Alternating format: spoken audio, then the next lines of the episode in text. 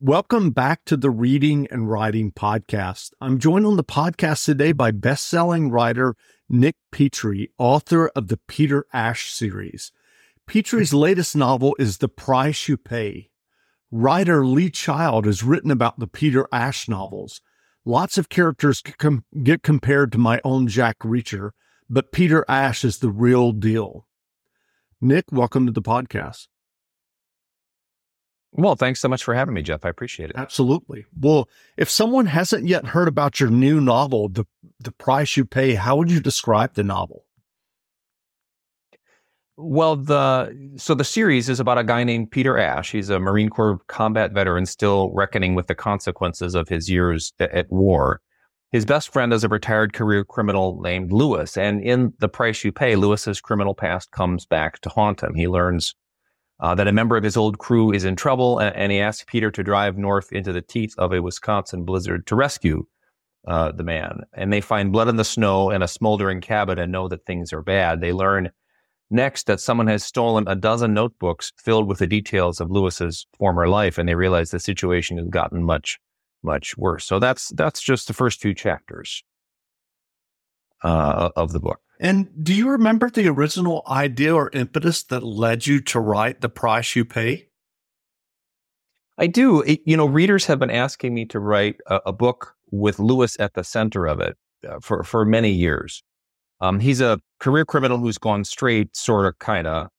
Uh, he grew up very poor. He has very little formal education, but he's made himself a good life. He's one of those people who has really uh, kind of invented himself in that quintessentially American way. And, and the way I started thinking about this book. So in the other books, Lewis is the dangerous friend Peter can count on to show up when he's needed. But I wanted to turn the table. So this time it's Lewis who's in trouble and Peter is the one who shows up uh, to help. And it lets me dive into, you know, Lewis's past and, and dive deeper into Lewis himself because he's really been kind of a mysterious figure up to this point. And, and I sort of wanted to flesh him out. Um, among other things, we see him as a family man, uh, which is part of his evolution. And I really wanted to explore that idea, not only the joys of family for a guy who never thought he'd have one, but also, uh, you know, the existential terror of truly loving other people when you value their safety and happiness more than you value your own. I, I think every parent can, can identify with that, or anybody who loves anybody can identify with that. Um, so it's it's it's really the story of of how Lewis can or, or cannot transcend his past to become sort of a newer, better version of himself. It's an odyssey of redemption. Um, and I think there's a lot of resonance uh, for that for, for all of us. I think we're all trying to figure out who our, our next better self uh, could be. Sure.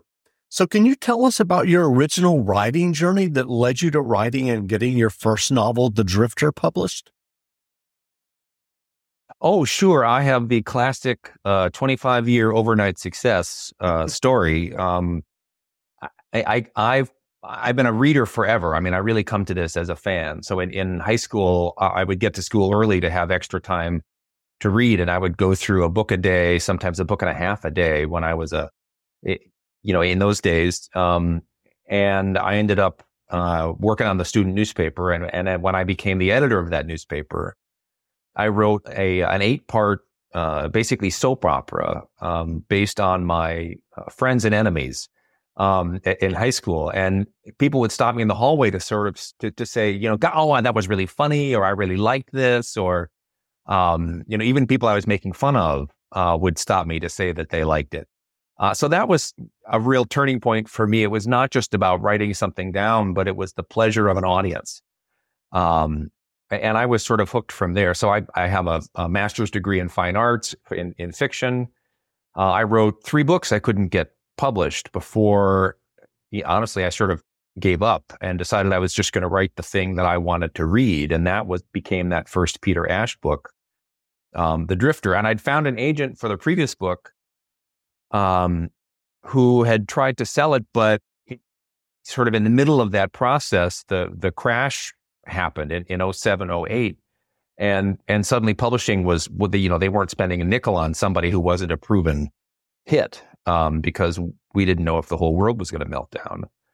Um, so I just, I, you know, I, I took a sledgehammer to my kitchen. I, you know, I sort of threw myself into some house projects, but you know, my wife Margaret um, will remind me when I'm not writing that that I'm kind of a pain in the ass to live with. So she said, "Go, come on, start something else." Um, and that first book really came out of the, the my day to day life, which was I, I, was working as a freelance home inspector.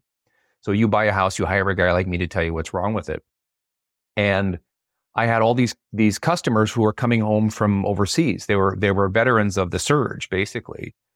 Um, and you know, I kind of fell in love with these young men and women who uh, some of them had really given up an awful lot and had no idea what they were getting into in order to serve their country, uh, or maybe just get out of their small town or get money for college, or they they all had you know there, there are many reasons why you you'd sign up for service.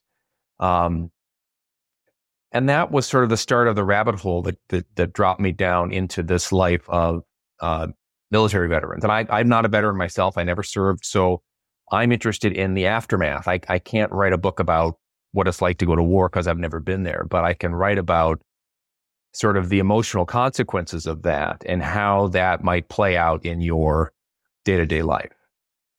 So, what appeals to you about writing about the character Peter Ash? You know, it's funny when I when I started for for quite a while, I really didn't see the parallels to my own life, um, which is hilarious. My, it makes my life laugh. Um, it, I, I, the, the, the first book event I did for that, the first book in the series, um, and, and I'm the one that's coming out now. The price you pay is number eight in that series. Uh, but the, the first book in that series, somebody asked me how, how much, how much I was like Peter Ash. And my answer was not at all. And it just, it just cracked Margaret up because she sees so much of me in this character. And, and I have come to realize over the years that I, you know, he, I am not him and he is not me, but it is, he is a, he is sort of a representative of my worldview, of the way that I, uh, you know, sort of see things and my attitudes toward the world, um, are really represented in, in, in Peter. And it's become, you know, eight, bo- eight books is a long, is a fairly long running series at this point, and I have come to really know and love these characters. Um, to, to know them so well, it's it's a little weird to to sort of start writing something and realize, well, of course, Peter would do this, or Lewis would do that, or or you know the the love of Peter's life uh, named June Cassidy. Oh, this is June's attitude.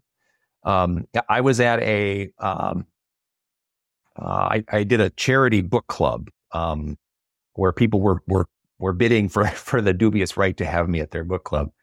Hmm. Um, and uh, and as a result, I was in a, a, house in a in an affluent suburb with um, twenty really smart, accomplished, professional women who were reading that first book. And at a certain point, they started arguing among themselves about what Peter would do. Oh no, he wouldn't do that. He would do this. Oh no, that's not who he is at all. And I just loved that um, that the character had taken on a life of his own in, in, in, a, in a way that I never anticipated, that, that he is in a way real to people, like other fictional characters are real people to me. Um, so it, it's, it's been a really interesting uh, process. Um, eh, you know, and again, I'm, I'm, I'm not a veteran. I, I haven't, I don't have post traumatic stress. Um, but I I, you know, I, I am familiar with the challenges of life. Let me just put it that way. Well, what is the what is the challenge for you of writing a series? And also, I was curious about kind of your your process and specifically as it pertains to a series. Do you come to each new book in the series kind of alone? Or do you ever sit down and, and kind of think about threads that you may want to um, thread through like the next several novels. How does that work for you? Oh, I don't, I'm not smart enough to plan ahead like that. Um, I, I really, for me, it's like, oh my God, can I actually write another book? You know, I've, I've written now, um, 11 books, the first three of which I couldn't get published, but starting every new book is sort of like, um, can I, can I really do this again? Like you, you sort of forget how to begin. Um, there's a there was a great interview with Lee Child who you mentioned at the beginning of your of your intro, and where he, you know, he he was on his twentieth novel in this series, and and he told the interviewer that every time he sits down to begin a new novel, he he he wonders if he can actually do it again, and, and I'm very much like that. It's a it's a I'm not an outliner. I'm a I'm a uh, an organic writer, or or what some people call a pantser. Um, so I'm just making it up as I go along. And the the I mean, there are multiple challenges of writing a series, but just the challenge of writing a book is is sufficient. Um, you know, I, I don't at the you know by by the by the starting the second book, I, I really started to think about sort of Peter's progress through life. Right, the goal he, he starts out as, as a guy who really can't even be inside for long. His, he's got post traumatic stress and it takes the form of claustrophobia. So he really can't be inside for more than 15 or 20 minutes without having a full blown panic attack. Um, but he doesn't think of himself as broken. He's just sort of trying to figure out how to get stuff done. And, and I wanted to sort of show Peter's progress through life. How is he, what is, what are the things that he does to to get better, basically. And and really the first five books are about that. But I didn't really I didn't plan ahead. I didn't think, oh, in book six I'll do this, and book seven.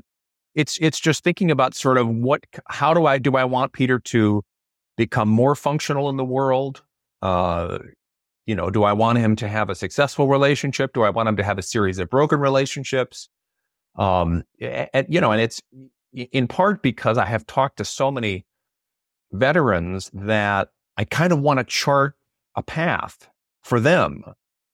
Um, and I get so much response back. I get so many emails and, and, and messages online from people who are like, you know, I really like that, that first book, especially where it really resonated with people. I, I got, I, I get stuff still from people who are like, I thought I was going crazy. I was ready to kill myself. And then I read your book and I realized that I have post traumatic stress and I could get help. And like, that is not at all what I expected this to be like. I, I thought I was writing something fast and fun and exciting. Um, it's got some humor in it.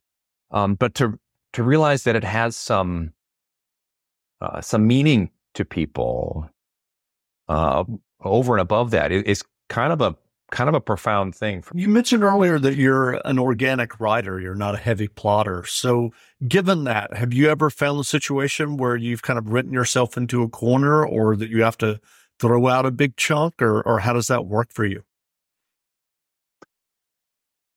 I don't I don't end up throwing out big chunks. What happens to me is I get stalled. And I and I you know, I'm I'm pounding my forehead against the proverbial wall and trying to figure out what happens next. And and what I have learned over time is that it's not that I don't know what happens next, it's that I made a wrong turn somewhere. Uh, I made a decision that wasn't the right decision. And sometimes I've just introduced a new character and it's not the right kind of character. Uh, sometimes I've made a plot choice. Um, the the book I'm working on now, I, I I got stuck and I realized it's because I I forgot I was laying the groundwork for this thing, but then I forgot I had to include this thing. Um, so now I have to sort of, I have to backtrack, oh, I don't know, three or 4,000 words and insert this scene. Um, so I, I, don't, I don't write a draft and then go back eh, eh, to the beginning and write a second draft and then go back to the beginning and write a third draft. For me, it's sort of one long, continuous process of writing and revision. Um, so in a, in a given day, I will go over the last couple of days worth of work is the first thing I do. And then I push the story forward a thousand words, 1500 words. But, but if I stall out, I kind of go back and look, okay, now is there, is there a choice I made? Did I t- take a wrong turn? Um, and sometimes I can't find it. And then I go all the way back to the beginning and I edit through again. I really go through line by line with a, with a pen on paper. And as I as I write, I try not to get bogged down with little things. You know, if, oh, I, you know, insert research here, right? Um, you know, I'm I'm a big fan of the all caps note. Um, but then I but I'll, then I'll go in and I'll flesh out some of those things, and I'll and I will, you know, even stuff like where you know there are two phrases that I can I can't decide between them, and I get bogged down in that, I just put them both in brackets and I leave them both and I move on. Um, and so then I'll go back and I'll make those choices. And and and by the time it's been a month since I since I wrote it, or three months since I wrote it, the choices have become easy because it's not it's not, it becomes unimportant. Just just just pick the one that, that you like better. Um, but you know, by the time I get to the end of the book, I've really only got about two weeks worth of of work to do to get it ready to go out to my editor. What writing advice would you offer for those who are working on their own stories or novels? Well, the thing that it took me a long time to realize is that um, it's really hard to write a good story. It's it's really really hard to write a novel, especially your first novel. Um, and, and it, it is it is my job as a writer to make it look and feel easy, right? I, I want the the the story and the the the paragraphs and the sentences to flow and to have it seem effortless to have it to have you not have to think about any of it and to just fall into the story. But but that takes an enormous amount of work. And it and it is not representative of what the process of writing is actually like. So i think the the the thing that i can tell people who who are are writing something themselves if you if you uh, you know want to want to get a story published or finish a novel is just to know that it's hard and to know that it's hard for everybody i, I have friends who they're on their 25th book or their 30th book. And it's a challenge for them. It doesn't get easier. Um, but just to know that, that, you know, you're not alone in this process, that every, every writer working to tell a story is fighting that same battle. So it's not your, it's not your fault. It's not your problem. You're not doing it wrong. It's just challenging. Uh, and, and keep going. Well, what novels or nonfiction books have you read recently that you enjoyed? Oh, what have, I've got a I've got a shelf of the books that have really meant a lot to me over the years. Um, that I keep coming back to. Um, I'm a I'm a fan of Cormac McCarthy's Border trilogy, uh, starting with All the Pretty Horses, and they're they're um, for me the revelation of of that series. So he won the National Book Award for All the Pretty Horses. And the and the language is beautiful and the story is compelling and the dialogue is great. Um, and there are terrifying moments and hilarious moments. Um, but at, at, at its base, it's a cowboy story. And what it what I got from that was that you can you can tell any kind of story you want. It was it was almost permission, right, to, to be a crime writer because uh, I started out wanting to be Ernest Hemingway, and then I wanted to be Jim Harrison, and then I wanted to be Cormac McCarthy. But it was Cormac McCarthy that that gave me permission to to want to write crime stories and to know that you can also write about the human condition, the things that concern us all. Um, so th- those are those are books that have meant a lot to me. Um, what else am I looking at here? Um, uh, Winter or Winter's Bone by Daniel Woodrell is one of my all-time favorites. Again, I'm a big rereader, so I've read that book I don't know four or five times, and it is so stripped down and perfect. Um, there's also a book that um, got a fair amount of attention when it was published, and it, it came out the same year my first book did. It's called Dodgers by a guy named Bill Beverly. Um, and that is also one of my all-time favorites. Uh, and but I, Bill has not written anything since then, which kind of breaks my heart because he's a crazy talented guy. Thing that really knocked my socks off came out a couple of years ago called Five Decembers by a guy named James Kestrel, mm-hmm. uh, and that's a historical uh, set in Hawaii and Asia. Uh, and it's a it's a crime story. It's a detective in pursuit of a killer, but it happens um, sort of in the in the backdrop of the Second World War. So he gets he goes to uh, Hong Kong in pursuit and gets captured first by the Chinese, and then the Japanese take over there, or maybe it's Taiwan. Then the Japanese take over the island, so then he's a captive of the Japanese. Um, it's just a, and it's beautifully written. It's you know gorgeous sentences, great characterization, surprising stuff, uh, lots of emotion. Um, I, I, mean, I could I could go clearly I could go on and on. Where can people find you online if they'd like to learn more about you and your Peter Ash novels? Uh, well, uh, nickpetrie.com is my website. Um, and if you're interested, there's a, there's a, uh, a newsletter you can sign up for that'll pop up, uh, when you, when you go to that website. Um, I'm on, uh, the former, formerly known as Twitter, uh, and also Instagram. I'm at underscore Nick Petrie underscore and on Facebook as nick.petrie.author. So you can you can find me lots of places. Again, we've been speaking to Nick Petrie, author of the Peter Ash series. Petrie's latest novel is The Price You Pay. The novel is available now, so go buy a copy. And Nick, thanks for doing this interview. Thanks, Jeff. I really appreciate the conversation. Absolutely.